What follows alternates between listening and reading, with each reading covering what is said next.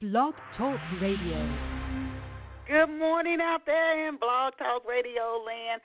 I just want to let you know, I'll, first of all, I'd like to kick off the show by thanking our loyal listeners. 14 years, you guys, who've been with us. So thank you. And our audience, it is growing even after being on the air 14 years. But for those of you, this is your first time tuning in to Off the Shelf Books Talk Radio. I just want to let you know that you are listening to the winning book radio show off the shelf. Welcome to this Saturday, September the 14th, and thank you for joining us. We have an awesome author and artist on deck for you. But before we introduce her, I want to. This is something I started several months ago. I want to leave this thought with you. And this thought for this morning show is from Helen Keller. And the thought is optimism is the faith that leads to achievement. Nothing can be done without hope and confidence. So that's something to think about as you go through your day. I also want to ask you a question. How good of a mystery sleuth are you? Are you one of those people you read a book, whether it's John Grisham or uh, Mary Higgins Clark was another one, Walter Mosley, and you can figure out who did just what before it's revealed. Or you one of those people you watch a movie and you know whether it's an Agatha, Agatha Christie film or whatever, whoever wrote it, you can figure out just what happened. It might even be a real life story. You know just what happened. You can put all the little dots together before it's revealed. Are you one of those people and you love mysteries for that reason? And then do you value relationships? Relationships between a parent and a child, siblings, friends, and a soulmate relationship. If you like mystery and you value relationships, there's a soulmate relationship between Raymond and Brenda. And then there's a complicated father son relationship because Raymond's father, who raises him alone, he has untreated alcoholism and he is mean but there's also this friendship. He meets four friends in college, and this bond lasts a lifetime. But one of them, or maybe two, could be involved in this murder mystery. If you value, you like mystery relationships, I encourage you to get a copy of Love Pour Over Me right now. You can get it in ebook or in print form if you like mystery value relationships, and you like romance as well, I encourage you to get a copy of Love Pour Over Me by Denise Turney today. And now let us go and meet our very special off the shelf guest. I'm excited. 14 years, every guest I learn something from. Every guest drops a pearl. Every guest. And so I encourage you, even as you listen to today's show, you can go back, share with others, and listen to other shows in the archives. Every guest leaves a pearl. Now, our special off the shelf guest this morning is Sheri Fishbach, and I hope I'm saying her last name right, and if not, I hope she corrects me. Sheri is a wife, mother, writer, editor, and vo- voice over artist.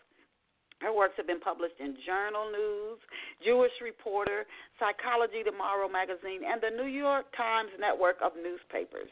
She has a Bachelor of History degree from SUNY Bing, Binghamton and a Master's in English Education from Brooklyn College. In addition to writing, Sheri has worked as an actress. Books that Sheri has written include No Reservations, Guarding Hearts, Love Lines, and Dex. Sheri has also written on screenplays. Titles of the plays that she has worked on include The Plane Truth and The Snow Orchid. Please visit Miss Sheri Fishbach online at and this is I'm gonna if she has a, a more direct website I'm gonna ask her to give us the URL. But the one I have is Screen S C R E E N L U V R two the number two dot W I X S-I-T-E dot com forward slash Sheri, S H E R I. And her name is spelled, if you Google her, S H E R I F I S H B A C H. We are delighted to have Sheri with us this morning. Welcome to Off the Shelf, Sheri. Good morning, Denise. Thank you so much for having me. It's a pleasure to be with you this morning. And so before we kick off, the first few questions I ask every guest. When I first started off the shelf, we started at Rainbow Soul 14 years ago. I used to just go right into the questions, and listeners said, "Whoa, whoa, whoa! Can you ask a few questions so we can get to know the guests before you go into their books and other works they're doing?" So the first two questions I ask you, I ask every guest who comes on off the shelf. But before I go there, is that the correct website URL for our listeners if they want to go over and check out your website, or is there another URL where they can find you? Uh, that is my website, um, but people can certainly connect with me on Facebook. Um, I have actually a couple of names. so um, I uh, Dex was written under Sheri Lynn Fishbach, and that is with Persnickety Press uh, under WunderMill Books.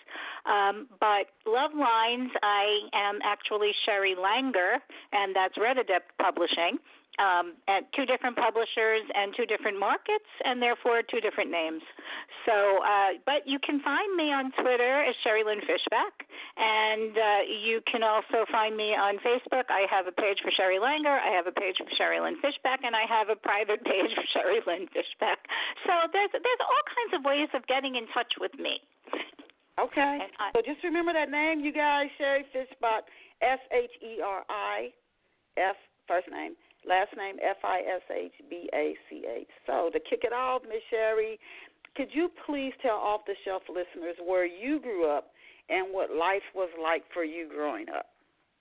I grew up in uh well, I was born in the Bronx, uh, New York. Um I was there for about eight years, and then I moved to a suburb in Rockland County, which was about 40 minutes away from there. Um, when I was a very young child, I was uh, modern Orthodox Jewish. Um, it was uh, very very interesting because I went to uh what's called the yeshiva and that was like a a private kind of school uh, where you learned uh, two different curriculums. It was Hebrew and then English. Um, and I did that until we moved to the suburbs, and then I started public school. So that was a, a whole different world for me. Um, when I was uh, a kid, my my folks split up, and uh, they subsequently remarried other people who had been married before, and they had kids from previous marriages, and then they each had a daughter together. So I have lots of siblings in a variety of ways and um, I, I had an interesting upbringing for sure. It was very colorful with all kinds of people because let me tell you, when you come from that kind of household, you get introduced to so much family and they become part of your heart and part of your life. And so I was uh, very, very lucky to have had two adoring fathers, uh, both of whom I called dad uh, and I valued the, each relationship individually uh, for for and they, and they were each wonderful people to me and taught me a lot. Um, I have many grandparents also because of that, and um, it, it was really an interesting kind of experience. But I, I didn't have any sibling live with me until my little my my little sister was born when I was 11, and so uh, she became kind of like mine. and uh, I valued being able to be a kind of second mommy to her in a way. I felt like that was my my my my job, my responsibility. but it was. Uh, it, no, go ahead. Uh, no, it was just it was it was a very interesting kind of of of life. You know, it was uh, I visited my dad on uh, on Sundays, and then the rest of the week, you know, it was it, it, was it was living in in two different kind of uh, experiences and, visiting one one life, living another life. Uh, I, I uh, it was it was the kind of situation that I didn't really want to repeat, but I did for my kids too because I'm divorced also. so you know, you know a lot of you, and I appreciate you sharing that, Sheri, because a lot of people that is their their life right now.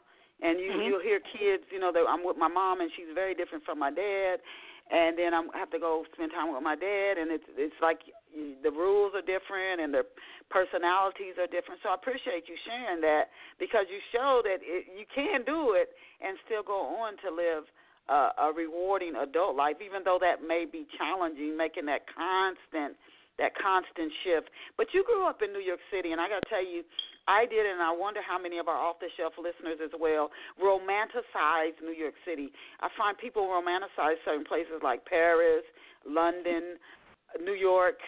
Um, it's some it just there's certain cities that Los Angeles. You think if I just get there, if I can just get to L.A., if I can just get to New York, uh, and this is where you grew up. So with all the arts, and, and it's just New York is a city unlike any other city to me. But with all the arts and everything going on in New York City, what did you dream of becoming? Seeing all this going around you, what did you dream of becoming when you were a kid? Oh well, when I was really little, um, I just loved movies. And so, uh, really, from the time that I was a toddler, I I loved I loved movies, um, and I loved television. And I I thought of myself as an actress when I was much younger, um, and and that's kind of what I wanted to do. At least that's what I thought. But I also really really enjoyed writing from the time that I was very young, and I started writing poetry and different pieces when I was about ten, and uh, I found that both were really important to me, and so I I did study both at different times, and I took different classes to to honor both both passions. Uh, but ultimately, I, I find that for me, it's more rewarding to write because then I have the opportunity to put my words into everybody's mouth. so that makes me happy. I get to tell, I get to speak for every single character involved in a situation, and uh, that gives me the kind of power and control that I think that I, I, I like to have at least in one aspect of of my life. So, uh, ah, so act movies, and then now you're behind the on the other end of the of the camera. Now you also have a history and an education. English education degree. Had you at one point planned on becoming a teacher? I I thought so uh, when I was younger. I uh, I thought when I first went to grad school that I would do that. I really just I wanted to be a mom so badly. I wanted a big family because I was uh, a lonely kid. Like I said, even though I had all this great family and all these siblings, I my little sister wasn't born until I was 11. So uh, I, I wanted a big family. I have four children, and uh, that was really. Uh, a primary, but but the writing was always there. I always did some form of freelance writing from the time I was an, an adult onward. Um, but um, the teaching was something I did. I did do some teaching for a little while, but uh, I just found that it was more meant to be for me to be a writer, which I believe is a calling more than anything else. Now, you, as I said earlier, you're the center. You're center of a lot of arts hubs, New York City. I mean, you're talking theater, uh, paint, painting. How many book publishing firms? Are in New York City. Just even going through Central Park, you can just it, it's just there's the arts are everywhere. People playing music, so you're you're center of a lot of arts hubs. Has living in New York City did it help you uh, your acting and writing careers? Does living in the Big Apple does it make it easier, Sheri, to land theater and book deals? No, I don't think so. I think uh, I, I honestly think it's your passion that leads your way. That's that. That's really your passion is what lights your path. That's the the only thing that I can really trust in. Uh, when you have a fire in your belly and it's something that you really want and you pursue it, I don't think it makes a difference where you are.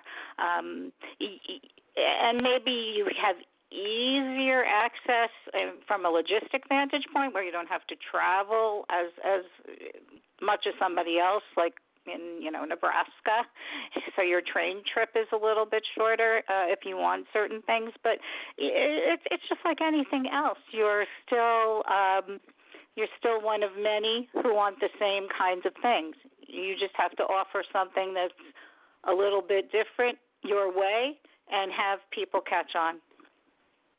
Mm, and that's work. That is consistent, never ending work.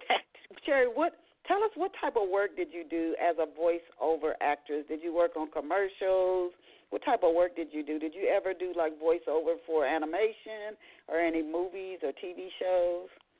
Um, no, I really just did commercials. It was uh, local commercials, and uh, I I did a couple of books, uh, audio books, but uh, mostly it was just commercial work. And uh, my acting was kind of limited also to some regional theater uh, locally and things like of that nature. Uh, the, the the writing was more of, of my focus of concentration. Okay. Now that said, can you give off the shelf listeners an overview of Love Lines? Ah, well, um, Love Lines is a story that's near and dear to my heart. Um, I actually started writing it so many years ago. um, it it was the kind of uh, I was kind of inspired to write it because I wanted my own happily ever after and I I was just so enamored by all these romantic comedies that made my heart sing. And I when my kids would go with their dad uh for a weekend a lot of times I'd go rent my uh, my my video and I'd get my Chinese takeout and I would sit there and I'd say like, "Oh man, I want to write one of these."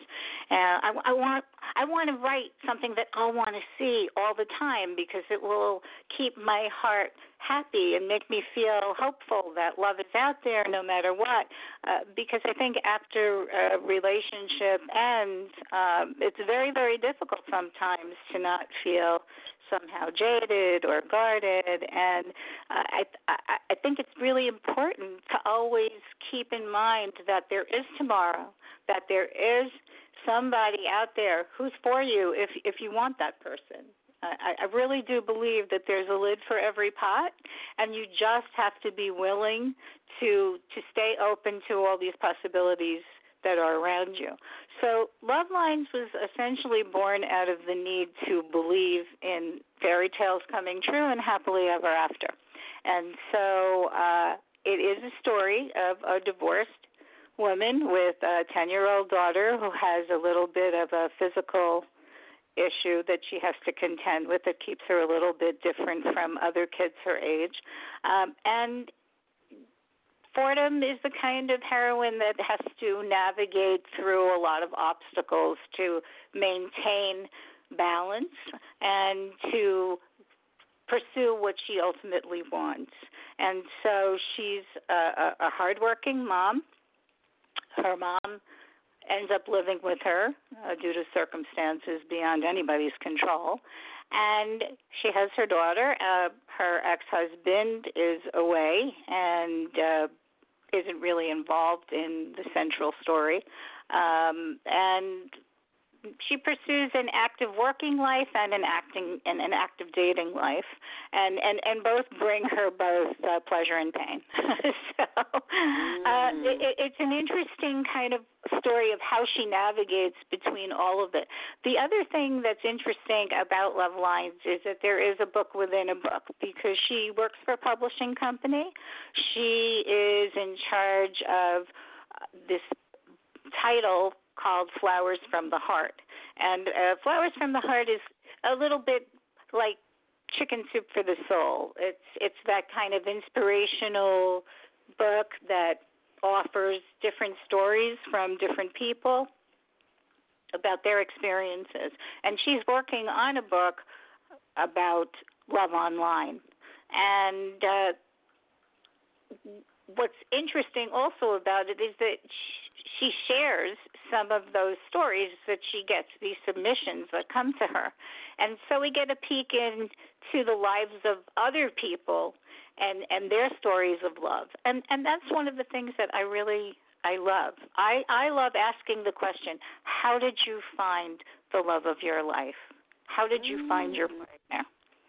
And I, I'll, I'll, that's a dinner party question or cocktail party question that I ask every time I go anywhere Be- because it's a, it's the same kind of little kid story about give me that fairy tale, give me that Cinderella, give me that moment, you know, tell me about your Cinderella story and I, I find it fascinating because you you do you find out all kinds of different ways that people meet each other and how they fall in love and and there's nothing more beautiful or wonderful than a story about love. I have one that's amazing. oh, good. You know, that's awesome. Good for you. And and I'm listening to you. And there's a show that comes on TV that I watch sometimes, and these couples often meet online, although they don't always and it's you you you start off just like with the fairy tale, but if there has to be some meat there, or it's not gonna it'll turn. It's not gonna to last, and you have to be willing to work. But that's interesting, love lines. And when you brought up the the people who write into Fordham Price with these stories of how they met in their online relationship. Now it's encouraging, Sheri, to know that editors talking about love lines and what Fordham does and her job in the book. It's encouraging to know that editors really, really do read story submissions because you think sometimes, nah, they, they're just clunking it uh, into the rejection pile and sending you uh, a form letter. But how many submissions is Fordham reading every day as an editor on her job in the book Love Lines? I I don't I I can't give you an exact number, but I think she she gets she gets a lot of them. Um, she reads through them. Not all of them work for her. Some of them don't give her enough meat. Some of them she finds a little too risque for what she's looking for. Some it, it's a it's a variety, but she she gets a decent amount of submissions uh, that she reads, and she prefers paper, so she's doing a lot of printing, uh, which is kind of different. Uh, I know it's not a today thing, but um, we're we're we're not talking about a, a kid. We're talking about somebody who's you know more of a, a middle-aged kind of woman. Um, so she, but she she does. I would say she probably uh, gets at, at least somewhere between 50 to 100 submissions a day because everybody wants to see their name or to see their story, to see something of themselves in a book. And so, with the promise of that as a possibility, uh, that's something that is attractive to most people. So when they see that, oh, here I could I could be in a book, they will share their story in hopes that that will happen. Um, and uh, we'll see. I mean, I, I I still have in my head the possibility of making Flowers from the Heart a real series. So we'll see. Ah, okay. How old is she, and what is she like? Does she? Uh, uh, I know she's divorced. Does she? How? If she has children, how old are her children? Is she uh, like a? Would you say she's um? She's like very open, or is she more rigid or conservative in her her thinking or style? Well, if you had to describe Fordham, if you were introducing her to somebody, how would you describe her? That's a really really interesting question. I like that question. Um, she's in her early to mid 40s. And there, there's a zone. um, I, she has a 10 year old daughter, and um, she isn't really as conservative as she might come across. I think to some degree she feels that she needs to present a certain way. Uh, I, I think that she wants to be more in touch with a, another side of herself that that may not be something that's as acceptable outside of her life. Uh, and so I, I I think she fights a little bit with herself and, and, and maybe even with others to kind of present a little bit more of uh, her inner animal. mm. Now, how shocked is Fordham when she stumbles across a story that you kind of alluded to earlier? But how shocked is she? She's re- she's getting 50 to a 100 maybe submissions a day that she's reading through. how shocked is she when she stumbles across a story that makes her want to know more about the man who wrote the story? This is a new one you don't think of as a writer that an editor would. Hmm. I want to know more about the author. What was it that really made this particular story stick out? Uh, I think it, it's that the hopefulness in her heart uh, to want to have the kind of love that it seemed to her this man was able to experience. Um, a lot of times, uh, when, especially in the dating world, we tend to to meet a lot of people who are unwilling to share of themselves emotionally because whatever experiences they've had. Um, and a lot of times when people are hurt, they don't tend to wear their heart on their sleeves. They're a little bit more reticent to to share uh, their emotional inner life with somebody else. They have to feel extremely comfortable before they're willing to do that. Uh, but in this particular case, because this man was sharing something so incredibly personal to him and, and, his experience, and he didn't have to do it at a table over dinner and a glass of wine because it's not a date. It, it, it's just I can share, I can be open about my life and my experience in this moment, and so his his truth is so palpable and it's there, and she can feel it. I don't think it was the words. I think she actually felt the energy of his love reach her. And that's why she was so drawn to it. Wow. After reading all those stories, that's interesting that that that one and she felt that energy. Is it before we go into talking about Dex, is Love Lines is it set in New York City? Uh, where where is this book uh, uh, set in and how do you give readers uh, up close look as an author? How do you give readers an up close look of the city that Love Lines takes place in? Oh, I'm so glad you asked that question because um, my mentor uh, was the late great Beverly Swerling. Um, she is a historical fiction novelist, and uh, when I first began writing, uh, I I mostly wanted to write movies. So I write screenplays first and then use the screenplay as the foundation, almost like an outline, and and I write the novel from the screenplay. At least that's what I've done to date. Um, but I didn't really know much about novel writing, and um, I, I I had the good fortune to meet Beverly and she gave me a master class in novel writing. And one of the things that she taught me was uh, it's a term called verisimilitude. And verisimilitude basically is is having the veracity, the the, the truth of where you are. And um, in order to do that, you kind of have to have some experience of it. Now, with the way the technology is today, you can have Google Maps and you can find a place and you can find everything around a place. So it, it, it makes that job easier. But if you have the option and the possibility of actually going to certain places and putting yourself there, then you can actually feel the moment, and it and it has it, it's far more impacting when you can experience that that truth organically. And uh, so, in the interest of doing that, uh, this story is set in New York. Um, some of it is in the city, some of it is in the suburbs, right around where I live. I don't know how that happened, but it just did.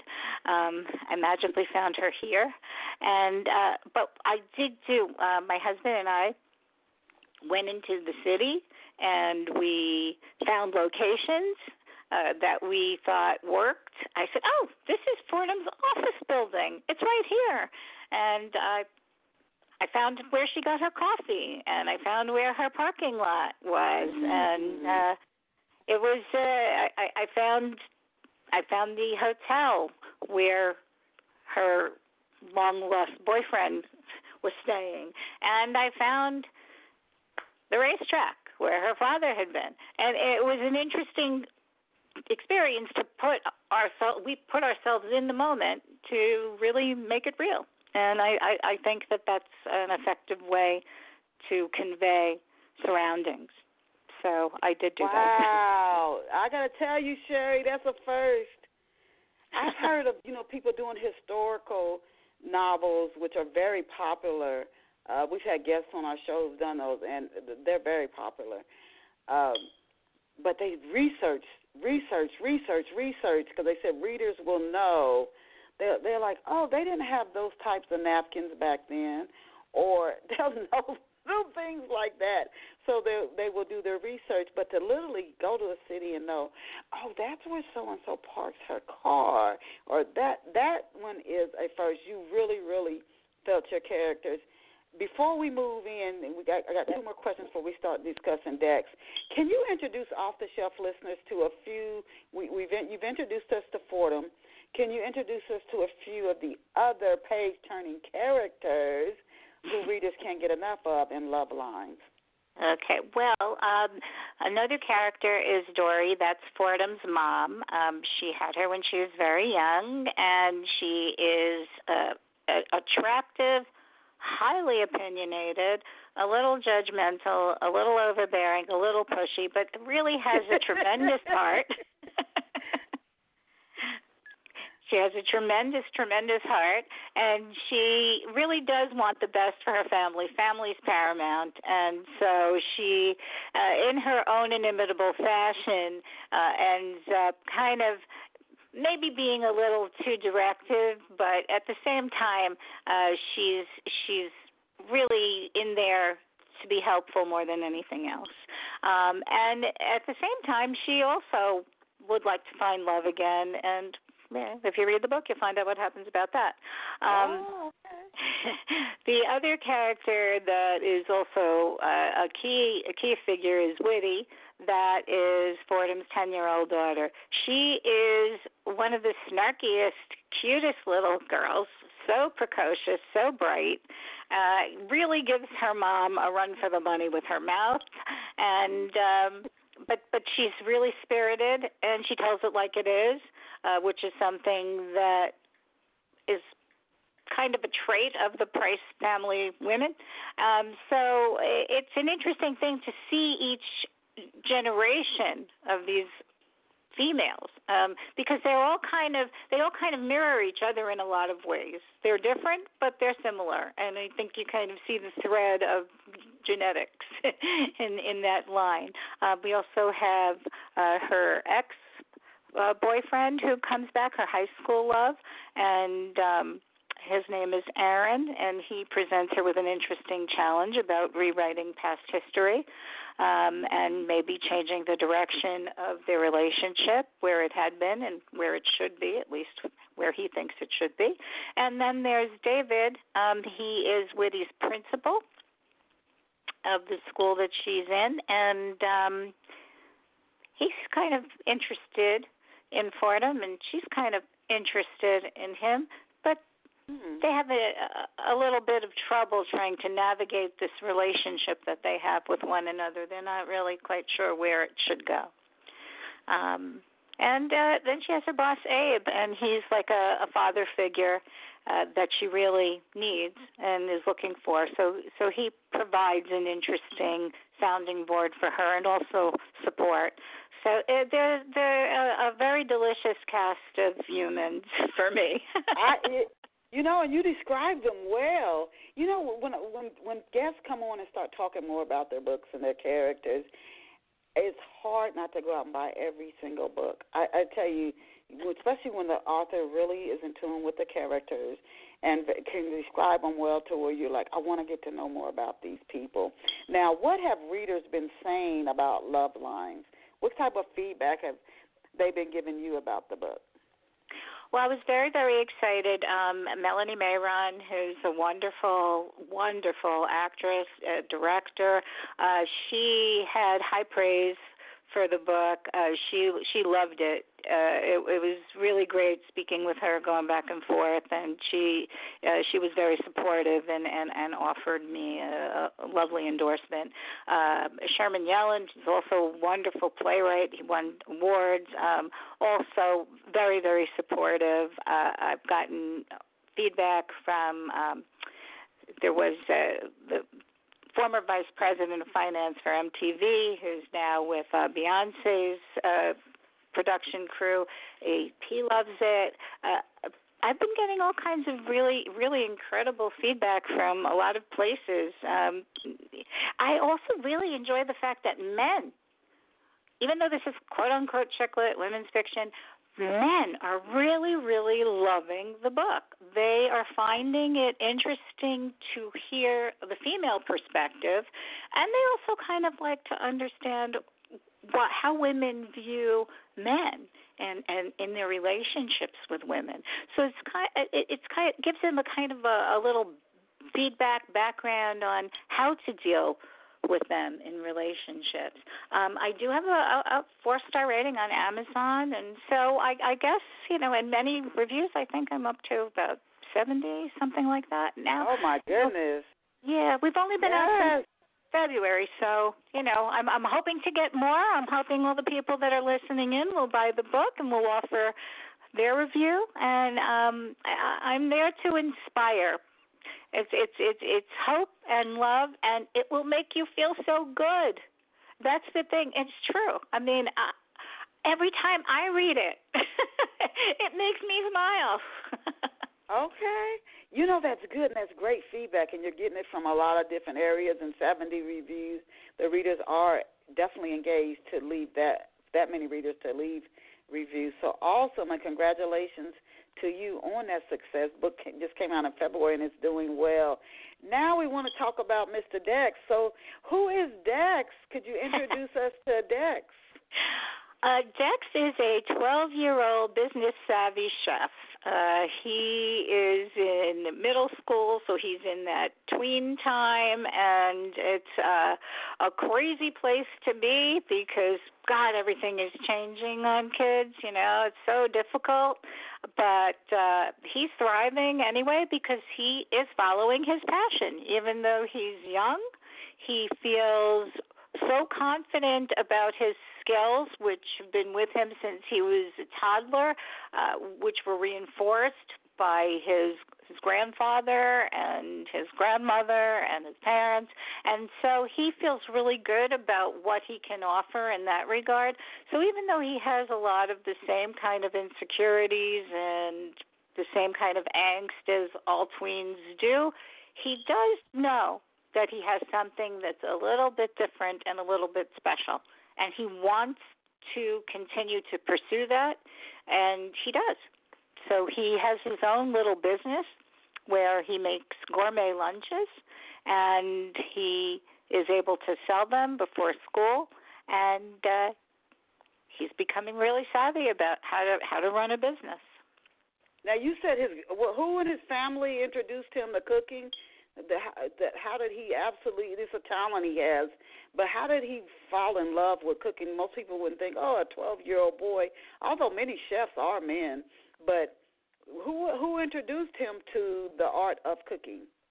Uh, his grandfather. Um, his grandfather, Poppy, um, he owned a restaurant, Poppy's Kitchen, and uh, he was the one who taught Dex how to cook.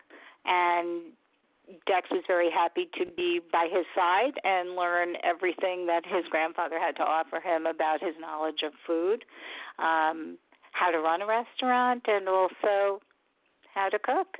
So uh, he had that experience, and when his grandfather passed away, his grandmother continued to try to keep the restaurant going. But there's an issue with that. But you have to read the book uh, to find.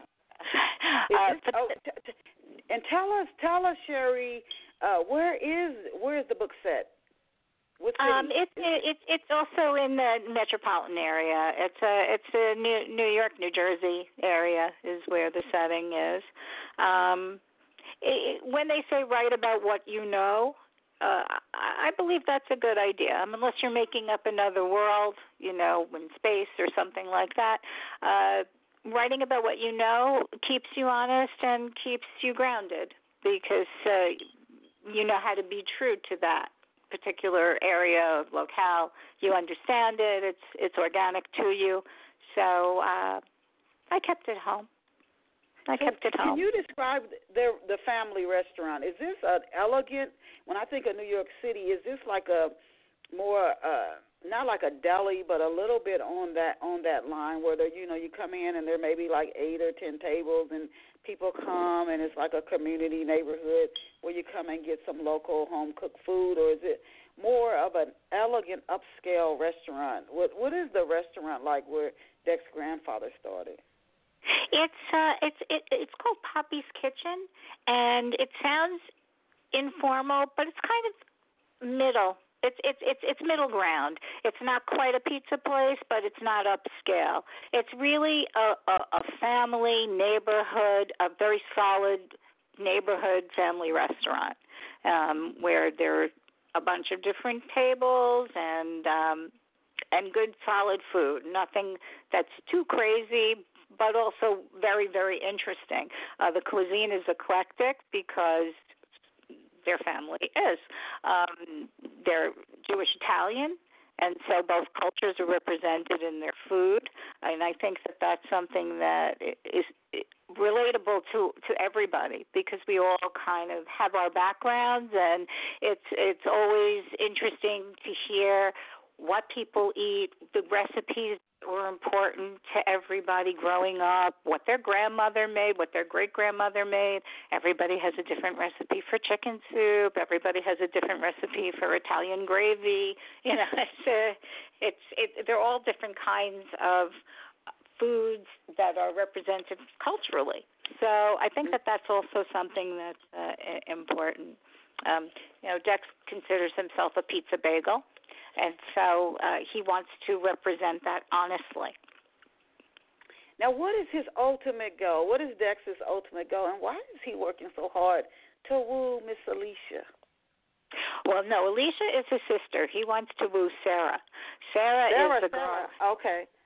It's okay. Sarah. Sarah is the girl of his dreams, and um the thing about Dex is that he feels really gawky and awkward. He's really, really thin. Um, he's tiny.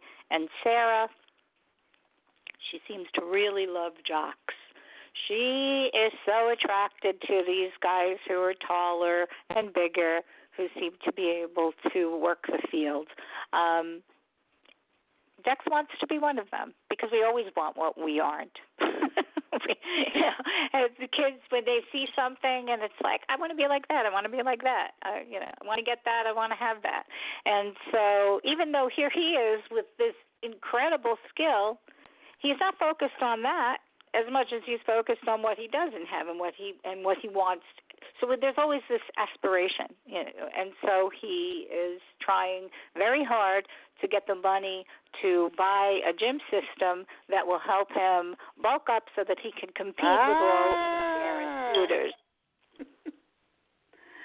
okay, so he yeah. and his and his cooking is that is the path there. yeah, he he has his skill. Well, I really find that uh, well, kids and food. When I was when I was looking to. Uh, because again, this started as a screenplay. I was working with uh, another person who was a, a line producer assistant, and she was kind of guiding me a bit uh, about what studios were looking for, and she was talking about, oh, family movies are big, blah blah, kid centric, and I started to think about okay, what would go with kids? and I had my that. Did you see Working Girl? That movie Working Girl with Melanie Griffith years ago. Uh, I may have. I may have. I don't recall though. Well, well, somebody asked her in an elevator how she got an idea, and she was just standing there going like, "Oh, I put this together with this." She had two different newspaper articles, and she was inspired by reading both to put them together. And I, I kind of had that moment on my own because I was like, "Kids, food." it's like ah. it's like a natural fit to me that kids and food would go together. Um and I kind of conceived of this idea way before all of these shows that are now on the air. Because uh, mm. I was uh, Dex has been tossing around in my in in my world for over ten years, and wow. so uh, we even had uh, a meeting at Food top, Network. Top Chopped Junior. He'd have been on Chopped Junior on the Food Network. Oh, oh, oh he would have won Chopped Junior. oh, okay. Okay, Dex, he was really that good of a cook. Oh, now, yeah, what, he'd been. oh, well, he'd have been. He'd have had no problem in that kitchen. Now, what age group is Dex written for? He himself is twelve. So, but what age group is the book written for? It, it, it, the uh, the stats on it are like eight to thirteen. However, I must tell you, because every demographic is represented in the book, um, his grandmother is front and center. She has a very, very strong story.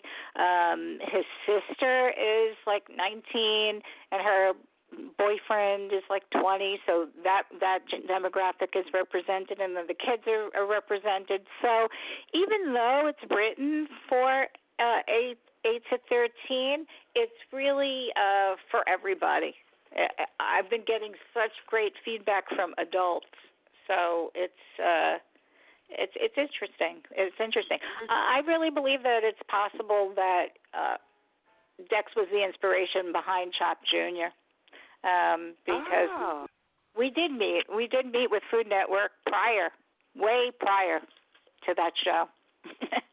and we had a meeting with them. Uh, but they were really into uh, at the time they were just into it's a reality based show. They weren't into scripted, so we kind of went on our merry way. Interesting. Now I love Dex book cover. How did you find the il- illustrator for the cover of Dex? Arlen Schumer.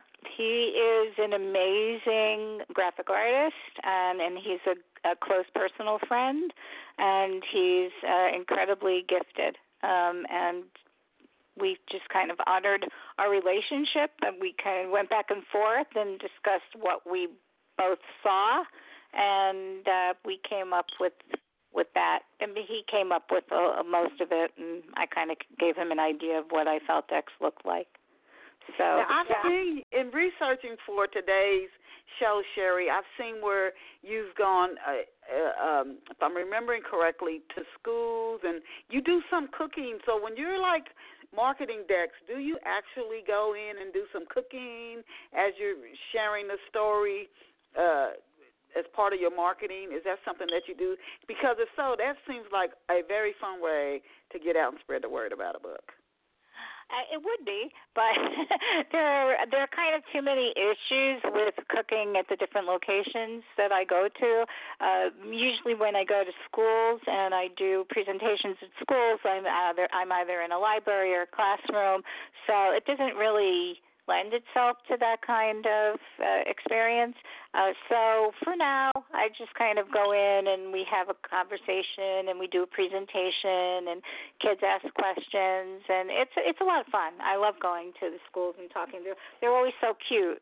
Um, so now you've also you've also written screenplays, The Plane Truth and The Snow Orchid. What what are the biggest differences, Sheri, for you between writing a novel and writing a screenplay? Uh, uh, writing a screenplay is all about dialogue, um, and it it's it's very very dialogue centric for me. So uh, it's easier for me to envision how people are speaking about a situation uh, and how they're dealing with their circumstances. Uh, for me, it's easier to, to deal with the conversation that they're having about it. They express themselves in that in that way. I, I find that more compelling. Um, then I can also envision the action and I see what they're going to do about the circumstances that they're in, what action will take them to different places. Stephen King wrote an excellent book on writing. I'm not a, a, a mystery horror person, so my favorite Stephen King book is on writing, and uh, it's masterful. It's masterful uh, because it's always like, what's next? What's next? Um, and and so I find that that that that is what I do. I I, I envision a set of circumstances. I see what happens and then what happens next, and I see how different characters are reacting to that. Set of circumstances in what they do and what they say. Uh, that's what comes to me first. So then, after I have all of that, once that's a screenplay, then I go back to the novel. In writing the novel, I embellish on okay, now I can talk about what's going on in their head while they're doing it. Now I can talk about where they are when they're doing this. I can talk about the situation that they're in more broadly. And so for me, I, I kind of fill it out in the novel. It, it, it's definitely backwards. Uh, most most writers don't do that. most writers ah. don't write the way that I do. Uh, but I just find that it, it works better for me. I, I one project that I I've just finished uh, writing a TV movie, um, and I'm hoping that we are going to be out mm, Christmas around Christmas 2020. At least that's the hope. Um, and and and that was the first time that I kind of wrote it a little bit differently because I wrote a very very extensive treatment, which is uh, a real, real thorough explanation of every scene throughout the entire course of the movie.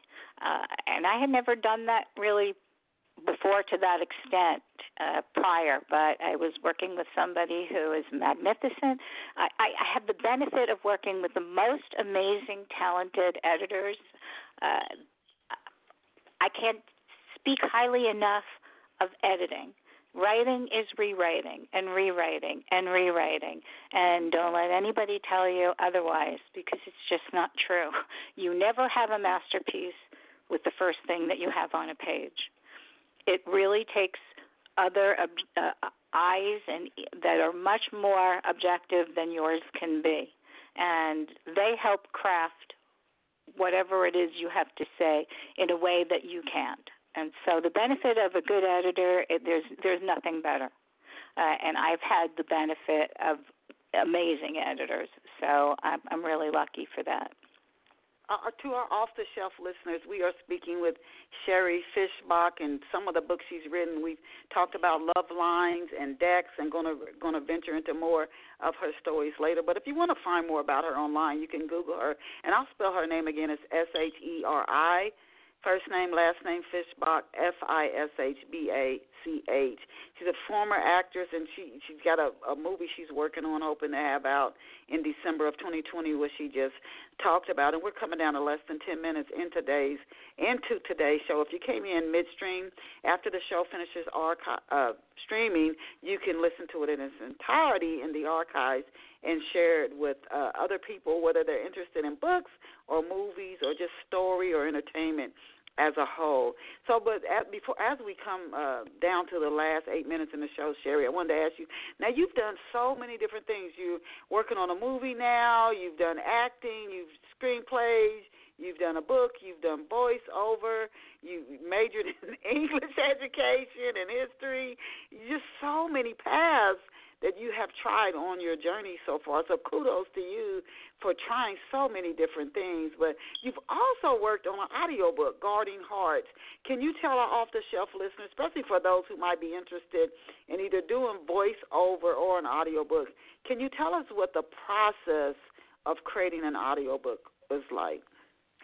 Uh, well, for me, the process is fairly easy because my husband is an incredible audiobook narrator and sound engineer, and so we have a booth in our house. ah, Okay. so I don't have I have I have magic in my downstairs, so it's very different. I can't tell you what the process would really be for somebody else venturing into that world without the benefit that that I have. Uh, but he is a really really incredibly gifted artist on his own, Brad Langer, and um his books he's done a ton of uh books for Amazon and he's I don't know, he's got like 50, 60, 70 titles out there. Um, and uh, I, I did one of them with him, well, two of them. The two I did, I did with him. And so I just work in the booth, and he makes me sound amazing. So. I, I I I can't I can't tell you what it would be like if I had to do it on my own. And when I was doing the commercial work, that was I, I was working with a company, and so I just uh, happened to be able to speak with somebody who liked my sound, and next thing we were doing commercials. So, uh, yeah, I wasn't. would you recommend to any listeners who are thinking about getting into acting that is is the voiceover is that a is that one of the I want to say easier or better ways to get entrance into that into the acting field or no? Um, I don't know if you get into the acting field more with doing voiceover work. I think that it, it may be a little bit easier to to to get in with some companies. There are a lot that advertise. You can send them a clip, and then they see if they like your sound. I, I, I think that it's all challenging, to be honest. Any when you're in the arts, it, being in the arts is a challenge. It's a commitment. It's it's not easy. It's not a road that I suggest anyone take unless they're really really willing to uh, risk their sleep because your nights are taken up with all kinds of agita. Uh, you know, you're you, you, there's so many different things to worry about when you're an artist, but um you know mm. it, it, it, it, it's it's it's an interesting path but it's it's not for the faint hearted uh but you do when, with with one thing that i do really love about uh audio books in general i got to play a 23 year old southern rock star so you know it okay. was it was beautiful it was a beautiful time i loved it okay okay that, now you also can you tell us very uh, briefly as we, we we only have a few minutes left, but about your editing services. What type of clients do you work with as an editor? Um, I've I've just done a variety of different kinds of, of, of jobs when it comes to that. I um uh, most recently, I've been I, I wrote for an academic content company where I was just writing short stories for uh, educational testing. Um, you know, sometimes I'll just get pieces from different people who are looking for services for any of their kind of of, of writing needs. Um, I've been doing more writing than editing these these years, so uh, that's that's more my my my passion. It's, it's what I'm that I'm what I'm best at. I did work uh, for the New York Times for several years as um, for one of their services, Learning Network, and I I did a bulk of my editing. That that was my time for doing my my my editing, most of it. Well, occasionally, though, things come up and I'm interested. Uh, I will for somebody who's who's writing a piece and they need help. I I, I can be of service. But I, I've just been doing so much of my own writing lately that it's it's been difficult to divide my time. So I I haven't really been as connected with uh, editing. Plus, I I just think. um I've worked with so many editors that I think are far superior to me. I'm more of the writer, and I, I okay. say like, wow, the editors God bless them because say really wow, yeah, they're doing. You know what? And that is a that is a skill. Can you share three to four steps that you've taken, Sheri, that you found to be effective at getting the word out about your books? Um, hmm. I, I, I, again, I, I have an amazing husband, so I handle a lot of those duties to him, and he handles uh, a lot of the PR that we do. Um, I, I think that he, he's he uses different book reviews like services to some degree. We also try to reach out to communities. We've gone to uh, libraries and we speak to schools. Um, we've done uh, some book tours with Dex. We, uh, my publisher had us go to a variety of conventions, and so we were there for conferences and book conferences. And uh, I've done speaking engagements. Uh, he's he's kind of booked me to do that. If you can do book tours, great. Um, we just haven't really had the time or opportunity. Um, but uh, I, I think that that's the majority of the stuff that you can do. It's all about readership, and it's about contacting wonderful people like you who do an amazing oh, job.